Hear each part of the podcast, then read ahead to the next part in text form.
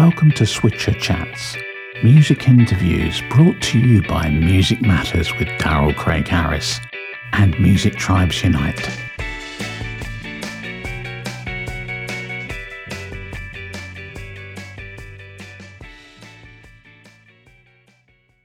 Manny Kellough, how you doing today? Good. How you doing, my friend? I am good. So we've been friends for a long time. We played together many times, and you're a very well-known drummer who's recorded on several hit recordings. You have several gold records, platinum records, and most of those were with Mr. Billy Preston, who's very well known as a solo artist, also for playing with the Beatles, playing with the Rolling Stones, which we're going to talk about all that stuff. Um, and we just did an interview recently with for Modern Drummer talking about Charlie Watts, who who was a good friend. So we're going to talk about that too. Um, so where are you living to, these days? Uh, I'm living on the East Coast. I live in uh, Woodbridge, Virginia. Nice. Is that are you out there for family or? Yeah, I'm here with with my family. Yeah, you got. Yeah, actually, you just got married fairly recently. How long? How long have you been married? Uh, going on seven years. Okay, well, seven years. Yeah, that's Yeah. it's been a while. We haven't actually. So we we kind of lost touch a little bit um, when you moved back east because you were living in Las Vegas, and that's how we first met. Um, and uh, so, and then originally you're from Los Angeles, right? That's right. Born and raised in Los Angeles, California. Cool. And you kind of grew up in the church, playing playing drums in the church. Is that how you kind of got started? How, how old were you when you first started playing drums? I was eight years old when I first started playing drums uh, at the Pleasant Hill Baptist Church in Los Angeles, California. Wow, that's great. And that's such a great background, right? Because church music is gospel. That that is just some fun stuff. Yeah, it is. Yeah, really cool. Because everything comes from gospel. You know, blues comes from gospel. Then the, the jazz comes from blues. So, uh, gospel is is the roots. You know, Yeah, yeah, rock and roll, all that stuff, right? Came from southern southern gospel and right? kind of born out of out of Memphis and all that whole that whole story. Um, and then you, I guess, you're, I would say you're maybe most famously known for being lifelong friends and basically the only drummer that, that played with Billy Preston. You recorded all the songs, all the hits. Um, how did you and Billy first meet? And how old were you when you guys hooked up? Oh, good gracious! I was probably in my in my late teens when we first met because, you know, the story goes. I've, I've said it a lot of times. We had, we actually uh, met at Mavericks Flat, but prior to that, you know, Billy and I were playing together in church. Ah, okay. Uh, he was playing at the Victory Baptist Church, and then uh, I wanted to go over and, and play with him. Then he would come to my church, which was Pleasant Hill Baptist Church, and sit in, Right. and just vice versa. Each Sunday we would just kind of alternate, and then uh, it came about to. Uh, I told him he came to hear our, my group, which was uh, my little high school group called the Rhythm Oh, Rebellion okay. we were playing at Mavericks Flat. Mhm. And again, I, I cornered him off in the parking lot right after we finished playing a show at Mavericks Flat. And I told him, I said, you know, I want to, I, I, I really would love to be your drummer. And he said, well, that, that's really, really, that, that sounds great. He said, because I like the way you play. Hmm. And uh, from that day on, as I, as we talked about before, that lasted uh, some 25 years plus. That includes the church history and going into uh, the first record at A&M, which was I wrote a simple song. Wow. Um, wow. So that's great. So 25 years, that's amazing. And, and I, you know, you had such a wild ride with him. And then how did you guys, so you're playing together. Was that, was he, did he already have a record deal when you first started with him or? I think when I when I got with him, he was uh, at Apple Records, just leaving Apple Records, Oh, okay. in, in, in transition is what it was. Right. So I got in. I would call it. I was in the middle, Mm. so I was able to go into the new era, which was going into uh, A&M Records. Okay. Yeah. With, with uh, Herb Alpert, right? I think, yeah. Right, Herb Alpert, uh, Jerry Moss. Yeah. And so his first hits were like Out of Space and Spaced Out. Those were actually instrumentals. exactly right. Uh, Out of Space, man, was a lot of people don't believe this, but Out of Space was nothing but a jam session. Yeah.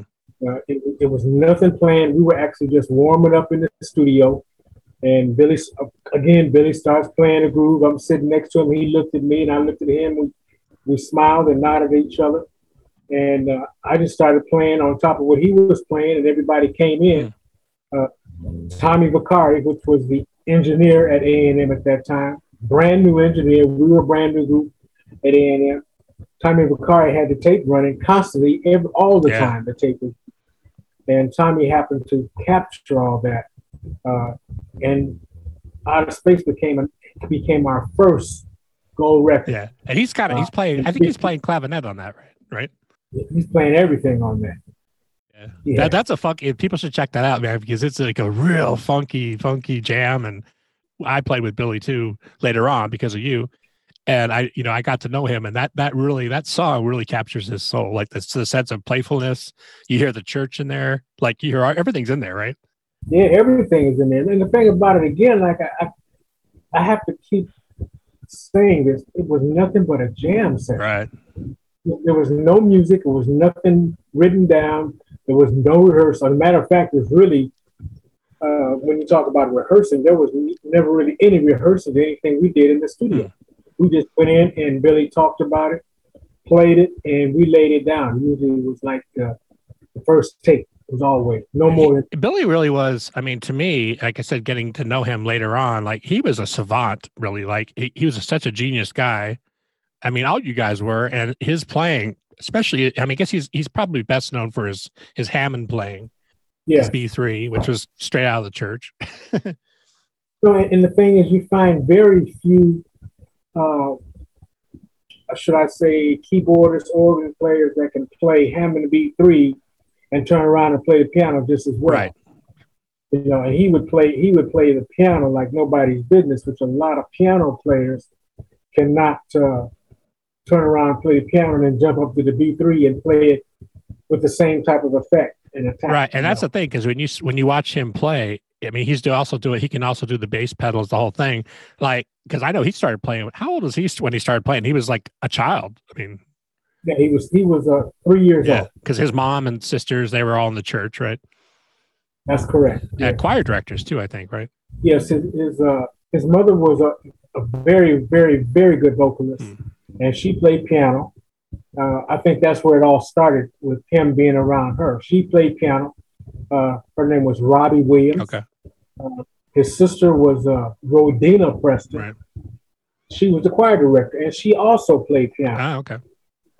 I mean, how can you not lose? How can you not pick up from being around that? Right. That's Yeah, it's in your blood, right? exactly right. yeah, I remember his mom brought us that smoked turkey, smoked deep fried turkey in Dallas, which is to this day is probably one of the best things I've ever tasted in my life. You, remember that that day? Oh huh? yeah, She yeah. brought it all brought it all the way from from L.A. As a matter yeah, yeah, yeah. That was fun. That's fun, fun memories. Um, well, yeah, we'll get to that. That that was a that was a fun time. Um, yeah, cool. So you guys, so you're doing those sessions. You start having hits, and then how did he start singing on on records? Like, because that was kind of like, oh, you can sing too, right? Or how, how did that come about? I, I think really what where that the vocal part came about is that uh, he was in the studio and and I think Herb mentioned that he said you should try singing, putting some lyrics to some of these songs. When I say here, I mean I'm talking about Herb Right. Alpert. Yep. Uh, told him he should put lyrics to it and try singing.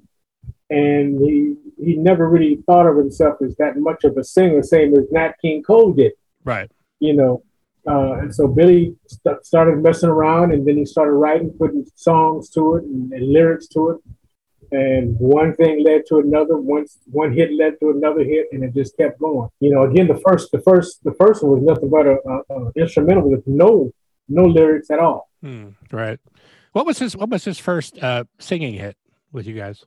Uh, the first singing hit was, uh, was? I believe it was uh, "Nothing from Nothing." Oh, okay. Well, that's a good one to start with. We'll talk about that in a bit.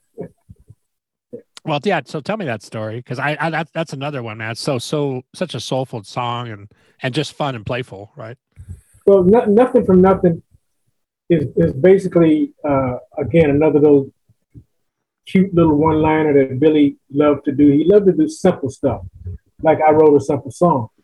Right. Nothing from Nothing was created again in the studio, and a good friend of his by the name of Bruce Fisher also co-wrote that song. Uh, Billy Preston and Bruce Fisher co-wrote uh, Nothing from Nothing. Again, it started off as just being another jam session, another instrumental, to be a big gold record, a big smash. Uh, And then to this very day, I'm very proud to say, Craig, that uh, I've just done a new uh, CD myself, and I've done a tribute to Billy Preston. Oh, awesome! A jazz version of "Nothing from Nothing." Right. Yeah, because with you, with you, jazz has always been really close to your heart. Right? In my in my spirit, yes, deep down inside my belly. Hmm. Who who are some of your um, drumming influences? And and I mean, obviously there's some jazz guys, but who are some of the biggest influences for you drumming wise? Uh, I'm going to say back in the high school days would be Sonny Payne. Okay. Uh, to this very day, my mentor, his name is Harold Jones, who uh, played for uh, Tony Bennett for a long time, and prior to that, he played with Natalie Cole. He played with Tom right. Basie, and we still talk to this very day. And I respect him highly, and I look up to him as my mentor. Yeah, it's funny. I think. Well, I first, I think we first met actually down in Laughlin, Nevada, because you were playing with with a group down there, if I remember right. Yeah. And who, who was playing? Was that was that Huck Daniels? Uh, it was a bass player that um, he was from the CBS orchestra, right? I think that was a long time ago. I remember the Laughlin gig, but I can't remember who I was playing. I know I played down there with Huck Daniels. Right. Yeah. I could, well, it could have been with Huck too, but um, I, what I remember because I didn't know you, I just saw you guys playing, and I was like, man, that drummer is something special. You had a certain thing. You have the thing that you do that, and you hear that on those on the records with Billy. There's a swing to your playing that even on the rock and roll stuff, it's still there, which is which is is really cool, and it's a kind of a signature thing. And I would really encourage people to to check out all the Billy stuff because they're going to hear you, and you have a thing you do with the hi hat and just the vibe of the way you play that is is unique to your yourself, which I think you know it's something that really stood out to me. Oh, thank you very much, man. Yeah, it's simplicity true. always wins. I like I like the. I always say if it's not grooving, it ain't swinging. If you don't have if you don't have the good groove, you can't have a good strong two and four. It's right. got to groove before it can do anything. And I believe in laying it down and keeping it steady. Yeah, I mean that's the thing too, because I, I, think we're both the same with that. That's why we always gelled well playing wise. Because I mean I'm a bass player, but for people that don't know, but um, I'm the same way. Like I try to play for the song first, and I'm I'm I'm not even second. I'm like third or fourth consideration, and I think you're you're exactly the same way. Like you play for the song, which you really like on those records. You really hear that, yes. and that's also part of the reason why you you also played with Graham Central Station, which we're going to talk about in a second. But um, but that that that's a unique thing, right? Like learning that. I think maybe maybe that for you it came from the church where they're like, "Hey, hey, kid, just play the play the song." Or I don't know how did how did that develop for you? Well, the, the, the groove, you know, in church you have you have a very steady groove going on. You know, that's where basically that's where I got it from playing in church. Right. Uh, and, and like right now, what I, I believe in when I play and when I talk to other little uh, young drummers and stuff, you know, I say all the time, reading reading is not a must. Right. Again, reading is not a must, but it's an asset.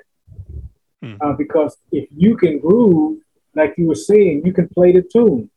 But if you cannot read, you cannot play with somebody that can read because you don't know the language. Right. Yeah. So I, I believe in again, I play with the tune, I play with the melody. I love hearing the melody. I love the, the melody line. Hmm. Uh, again, me and you used to play together all the time, and I always wanted to be close to you to this very day. I want the bass player in my ear because I want to play that line. We want to play together. Right. Yeah, it's it's it's. They always say "find in the pocket," but it's finding the pocket together is super important, and that's what that's what really makes the song, especially on a record, because a rec- playing on a record, as I mean, you know, like it's a different thing, right? It's a different approach, yeah. way you're thinking. Everything you play is heard unlike sometimes live gigs, the, the nuances get lost, but on the record, it's right there. It's in your face. It's nowhere to hide, nowhere to run. Yeah. awesome. Yeah, and like I said, you really felt. I think with with that stuff that you did with Billy, you really feel a sense of joy. Like you know that that's I mean, like playing with him. That's what I felt like. You just feel like even. At, how old was he when we did the thing in Dallas or with Blues Bar? He was in probably his fifties, right? Probably so. I don't even remember how old I was then. Yeah, it was a while ago. Yeah, so we did a um, we did a, a tour was yeah. called Blues Bar with Phyllis Hyman. There was a bunch of bunch of awesome folks in that Roger E. Mosley and all these different guys, and um and we rehearsed in Dallas for like six weeks. Then we did some some road dates. Right. And uh, yeah, but got a chance to really hang with Billy and see him every day and, and interact with him. And that was that was really fun because I knew your history with him, but it was fun to it was fun to like it was with him. It was funny because a lot you know he'd be like, well, I talked to George the other day or I talked to Ringo. And you know, a lot of people would say stuff like that. You'd be like, yeah, sure. But with him, it was true. it, it, it was true. Yeah. But what I did, uh, speaking on on on that line right there, uh, George and Paul were some. I mean, the whole all of the guys were fantastic. Yeah, all the Beatles. I, I, I think I kind of got a special bond with, with George and Paul. Yeah, because they all had very different personalities, right? They were very nice people. They were just down to earth, down to earth cats, man. You know, I had a had a. When, when did when did you uh, to back up a little bit? When did you first meet those guys? We were in uh, in England. I think we were we might have been on a Rolling Stone that Rolling Stone tour. And right, goat, goat's head soup. Goat's head soup. That was in 1973, yeah. so it had to be like 1973. Oh, okay. Yeah, cool. when I was when I was in in London with Billy. He was doing the stuff with the Beatles. Were you? Would you go over with him and hang out with him, or how did that work? Or you guys? I know you guys were also touring over there, but no, I, I never I never did uh, do any any recording with him, or I never hung out with him. A lot yeah. of times he would he would go over uh, if there was going to be some recording done. He would go over before us, and then we would fly over later. You know. Oh, okay, and yeah, then meet him and, and then go do a tour. Right, right, right. Yeah, because he was. I mean, you guys were really popular in Europe, right? Very popular. Matter of fact, we recorded a live uh, called Live in Europe, and uh, oh, I got to try to find that. I was gonna say I'd like to hear that. yeah, it was it was on that Rolling Stone tour. Yeah, so let's let's talk about that because we actually just did a. Um, it's going to be coming up fairly soon. There's going to be a a tribute issue of Modern Drummer, and um, and obviously Charlie is going to. That's probably going to be one of the biggest episodes because Charlie Watts was such a, a huge influence and had just been around forever. Yeah. Um. So tell me, so you guys, you guys on the Goat's Head Soup tour, which was a tour f- for the album that I think Billy actually played on the album a little bit too, right? Yeah, yeah, we all did. Yeah. Oh, okay. It, cool. it was it, that was recorded live in, in Europe. Oh, okay. Uh, I mean, the, the I'm sorry, the live portion was it was called Goat's Head Soup, but the, Billy right. played on that, and I right. I did some percussion work on it when we were in Europe. Right. So you so um so that's seventy three. And Billy, so on that tour, Billy actually, you guys actually opened for the Stones, which must have been really crazy. It was. And then after you guys opened for the Stones, you would play percussion with them and Billy play organ, right, on that tour. That's correct. So tell me what that was like, because that must have been crazy, especially like '73. Those guys are hitting hard, right? It was. It, it was. I'll put it this way: it was crazy, wild, and a lot of fun. Uh, wow. To to be on stage and have maybe 35, 45, 50,000 people that, that in the front of you, as far as you can see, was nothing but people and I had never played in uh, in a capacity like that before. It was just exciting. Every night was different. Uh, never knew what Mick, never knew what Mick was going to do. You know, he, yeah, Mick, Mick may come out in, in, a diaper or something. You know. Uh, yeah, there might have been some. There might have been some substances involved too. uh, Who knows? I don't. I don't not know. With you, not with you, but I'm just saying. yeah, you'll plead the fifth on that one. But I'll plead the fifth on that. But I t- again, I tell you, it was a lot of fun crazy and wild every night uh, on stage, off stage, on the tour bus, on the tour plane. Uh, it was it was just wild, you know. Yeah, yeah. That, that's I mean, like they said, that's sort of like prime time for them. They were having all their big hits coming out, and yeah. um, plus, you, like you said, the Beatles thing is f- floating around too. That so that must have been how was that like? Because you're still at that point, you're still a young guy. Um, and you kind of grew up in inner city LA, and all of a sudden you're on tour with the Stones in Europe. That must have been like just flipped your you flipped your whole brain around, or how was that? You know, when when I when I look back and think about it, I was like 25 around. Right. Uh, it was just like you said, it was just mind blowing because I've never been in anything like that before. Yeah, well, most people haven't. this very day. right. this exactly. very day can can uh, can speak on something like that and just feel the magnitude of it, you know, and you can actually feel that energy in in that auditorium or in the field. We played in in big parks and stuff, man. As far as you could see, there was nothing but right. people. You know, we played at the Eiffel Tower, uh, and far as you could see back behind the Eiffel Tower was nothing. Yeah, that park. Yeah. Yeah. Yeah. That that's awesome. Like, you know, and and uh did you when you're doing that kind of stuff, are you kind of pitching yourself saying like how did this happen or how, what, how are you feeling? I felt how did it happen? But I, again, you know how they say I was just in the right place at the right time. Right. Uh, when they asked Billy to uh, be the opening act for for the Stones, I was there. I was Billy's drummer. Then we opened. Then they wanted to have a percussionist uh, to be there, and who else was there to play but me? Right. Yeah. Yeah. You're you're the obvious guy. And, and so tell me. So we did a we did a little um, episode focused only on Charlie that's going to be coming out soon. But so tell me about playing with Charlie Watts and your interaction with him because you guys became pretty close, right? Yeah, we did. Yeah, we did. And as I think about it this very day, it's, it's hard to believe that Charlie's gone. Uh, yeah. We were really close talking about uh, doing the tours when we were on the tour bus, uh, limousines, or either on the on the on the big plane. Right. That we all traveled on, you know, when we had to go a long distance. Charlie and I would sit together because we were kind of a, mm. Almost detached. We were just kind yeah, you guys were kind of compa- compadres, right? yeah. We were just we were just kind of low key and out of the way, and we would be sitting together, and, and, and Charlie might look over to me and say, "Benny, what, what the hell are they doing over there?" You know, I, I don't know, Charlie. He said, "What the hell? I can't really." He's like, "I don't, I don't want to know. I don't, don't want to know." But I mean, I, I mean, I'm just gonna put put leave stuff in the air, you know, to the imagination. Uh, right, Charlie and I yeah. would hang out a lot, man, and we just became very good friends. I was. Yeah, you said you, said, you told me at one point he actually even asked you if you wanted to come back and play a Stones on on on stage with the with the or play a drum kit yeah. with the Stones, right? How was how was that? Were you like what? but I was, it was scary. You know, yeah. I, I, I shook my head. I don't know if the cameras even caught that, but I said I turned around and shook my head because he wanted me to come up from where I was on the front of the stage and come up on the platform back and play his drum set. You know, yeah. Uh, I guess he just had that much respect for me. We had that much respect for each other musically, right. you know. Yeah, because those guys too. They they I, should say like the Stones. They really grew up listening to to um, soul music, black music, rock and roll music, right. and they had a, a, uh, even the Beatles too. They they've spoken about this, but they had a real deep respect for for what you guys created. Right? They they had a. I, I'm sure Charlie felt that with you because he had he, you know you guys were having hits. He was hearing those songs too um, and then hearing you play every night. Yeah, and you know the thing about it, Craig, when I would be on stage playing, Charlie would be in the wings watching me play. Right. You know, yeah. and we were just that close, you know. And then uh, mm-hmm. I, I may get off stage and say, "Hey, man, how did I how did I do tonight?" You know, and uh, he'd come to me at the end of the night and say, "Manny, I'm not, how did I play? How you know how, how, how did I do? Did I sound okay tonight?" And yeah. I would say, "You sound great, man, as always." He said, "Oh shit," you know.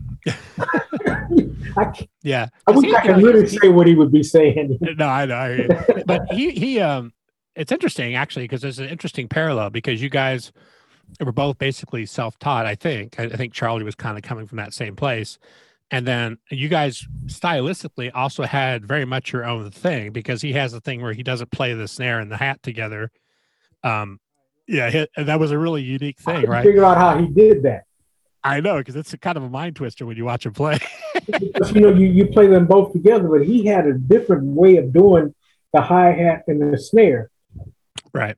And I asked him, I said, "Man, how do you do that? How, tell me what you're doing." He said, "I don't know. I'm just playing, man." Yeah. You know, yeah, he was say, he was saying I've seen interviews where he was saying because I just didn't know I was doing anything different because it just it felt was. natural. If you look at uh, going to a uh, what's his name that played bass, Tower of Power, he really didn't right. know what he was playing. Yeah, Rocco. Yeah. Yeah, Rocco didn't know until one night they I think they hooked up a machine to it or something, wrote down the stuff that he was playing. He didn't right. believe he was playing all that stuff. Yeah. You know, well, yeah, you kind of like that. I mean, that becomes such a part of you. You, it's second nature. It's like breathing. You don't think about how you breathe. You just do it, right? Just do it. It's just, just like uh, putting one foot in front of the other one. Yeah. So tell me about um, playing with Graham Central Station. So that's Larry Graham, but back in the day was well, still he's known as Mr. Funk bass player, right, right? Kind of the originator of the slap bass thing, which has become a huge deal. Um, tell me about how that happened. How because you're on you weren't the original drummer, but you played on some of his biggest records, right?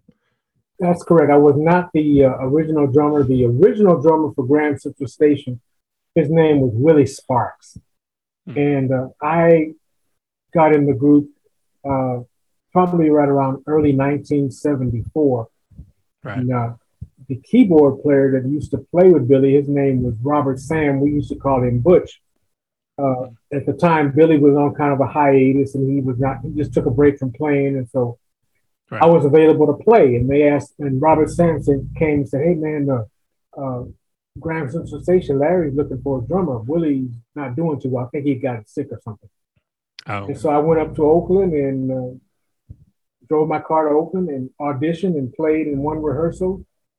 And then Larry said, "Man, uh, you sound great. Would you like to play with the group, man?" I said, I said, you got to be kidding. I said, he said, no, I'm serious. Well, would you like to play? I said, yes, I would love to play. And it started from there. Uh, again, that was in 1974. Uh, from then we went on to uh, the the uh, Ain't No 'Bout-A-Doubt It album. Right. I believe was the first the first gold record, gold album that the group had, and I was privileged to play on and be a part of. Yeah, and you're listed. I think on that record you're listed as the, deacon, right? I was listed as the deacon on there, but Billy's the one that gave me the name the deacon. Oh, okay. Yeah, if you were coming from the church. yeah, from the church, and uh, I, I questioned. I, I, used to ask him, "How did I get the name of the deacon?" And, he, and uh, well, people that know you, they, they know why. well, he would tell me, he said, "Well, you're the only one that I didn't have to go get out of jail." Yeah, I was gonna say, yeah, that's like because you're the, you were the good guy. Again, you were the good, you were the God fearing, you were God God fearing church guy. I was, I was, I was, I was a little innocent cat sitting in the corner, you know, like again, like Charlie Watts. We were we were totally away from everybody, you know. Right, right. But again, uh, going back to Graham Central Station, it was such a great honor to be a part of, of, of such a talking about a funky group, man. Playing some of the some of the wildest, funkiest licks and grooving yeah. Larry was such a privilege. And I, I, I remember those days to this very day. And we went on, again, we went on to get a gold album for that and also a Grammy nomination for yeah. Best New Artist. Yeah, it's funny. So the gold record thing, and well, now some of those are probably platinum, especially the Billy stuff is probably platinum, but by now. But um, it's funny because when I used to go to your house, you were with your mom, and I remember you had all these gold records sitting on the floor behind the chair. on the floor, right?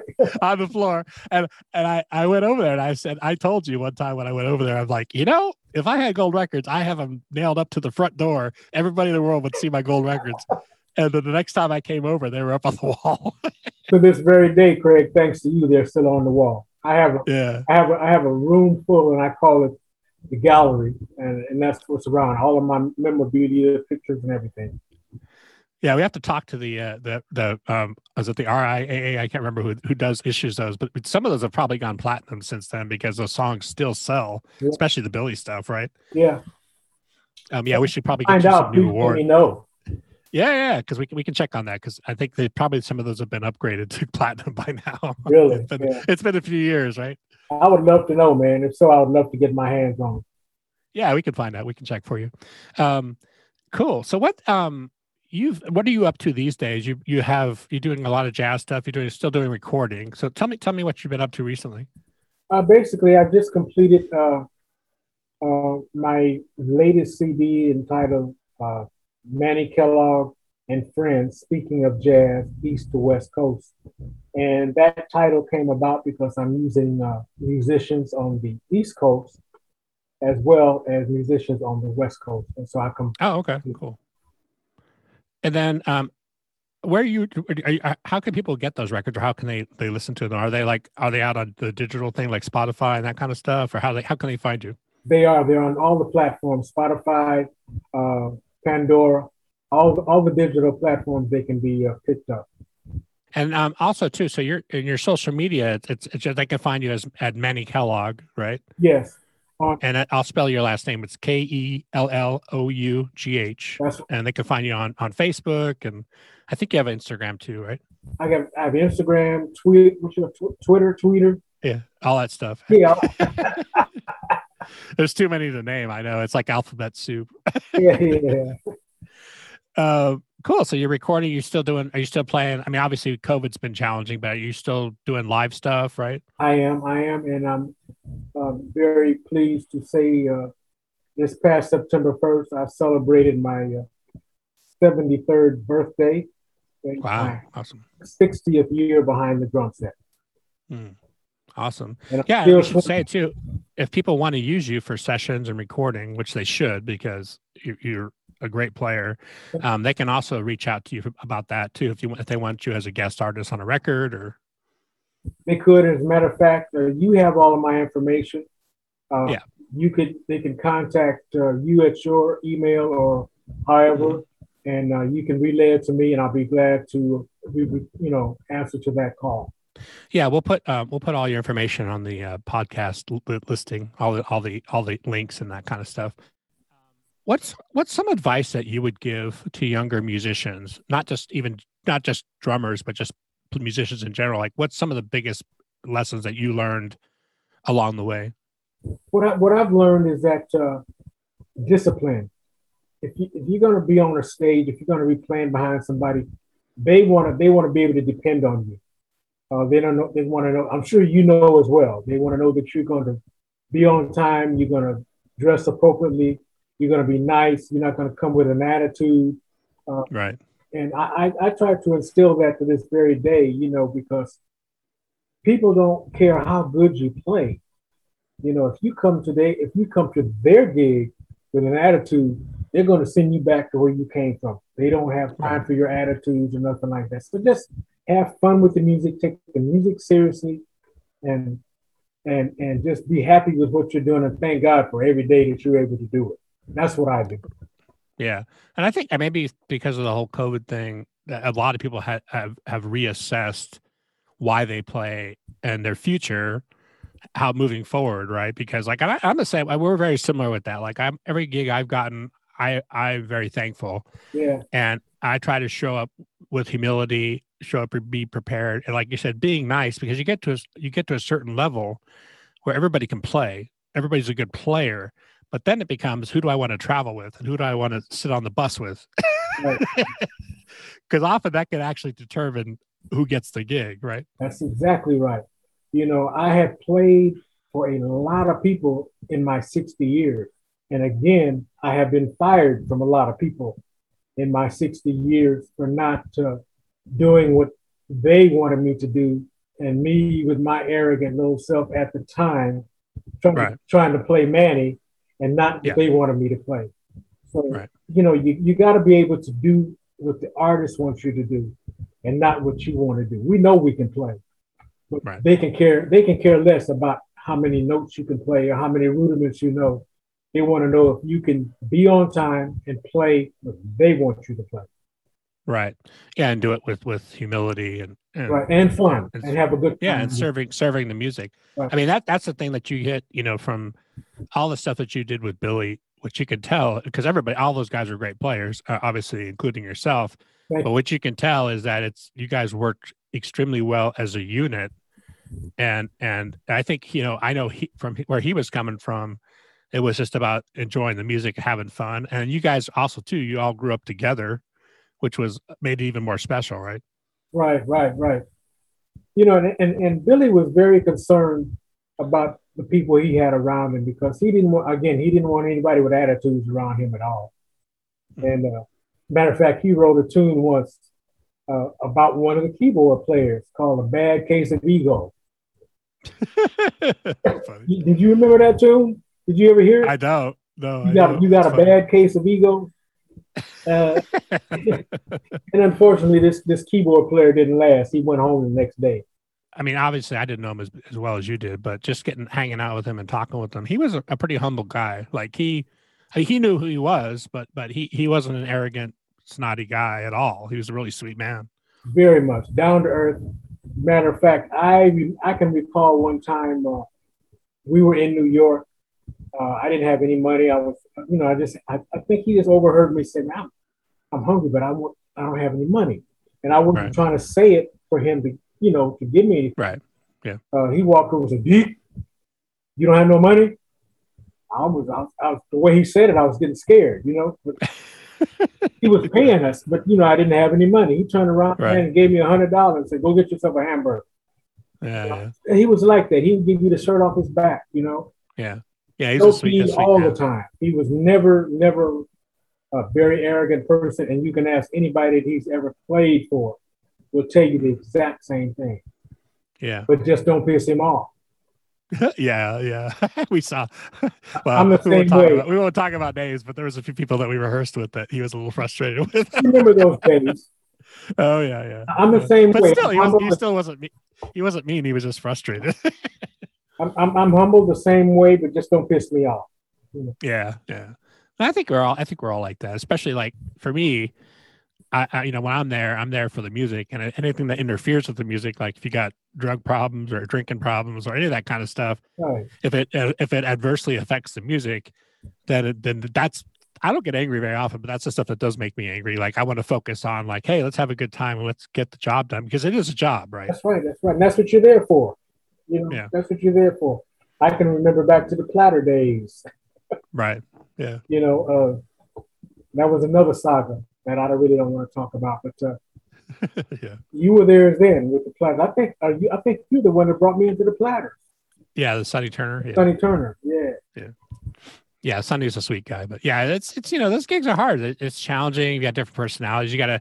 I mean, that's something too. I learned as a player, and I learned it really young because I was I was like 18, and I was playing with the champs, the uh, Danny Flores, who did the song Tequila, the sax player, and um, those guys were all in their 50s and 60s, and I was like 18 years old.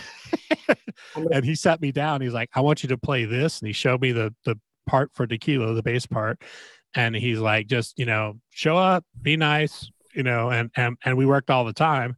But that was a good lesson because those those were guys that I respected. They were Orange County guys in Yeah, California, and and they knew like the Righteous Brothers. They knew all these folks, and um, but their whole thing was like, "Hey, kid, you know, do this. Just do what we say, and you're going to be okay." And I'm like, "All right." I didn't fight that. And I think you were kind of in the same situation. That's kind of what you got in the church, right? It was like, "Here, play the part, play the music." Just, just play what you're here to play. Just play this. Right. Matter of fact, Deacon Avery is, is the one that told me, just play it like this. Don't play nothing else. Right. And that's Yeah. that's where I got the steadiness from. Play Right. the part. Just play the part.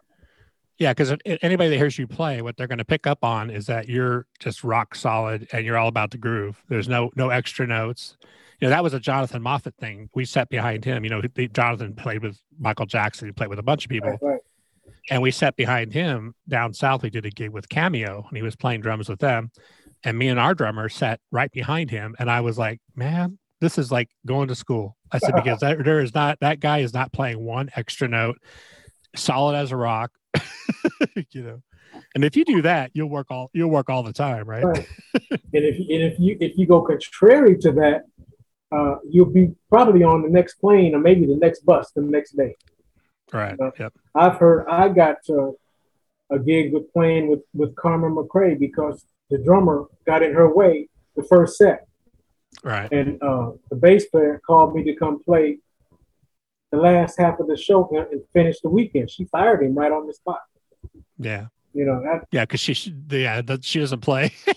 she not, she didn't play. No, uh-uh. yeah. you know, you learn a lot from. I learned a lot from playing with those kind of people, playing with the Carmen McRae's, the uh, main ingredient, Ray Charles. You know, it's all like you said. It's like going to school. You Yeah. know, you, you play what they want you to play. You know, don't get.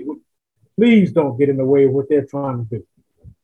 Yeah, and that and that's that's just a good lesson for uh, for music and life.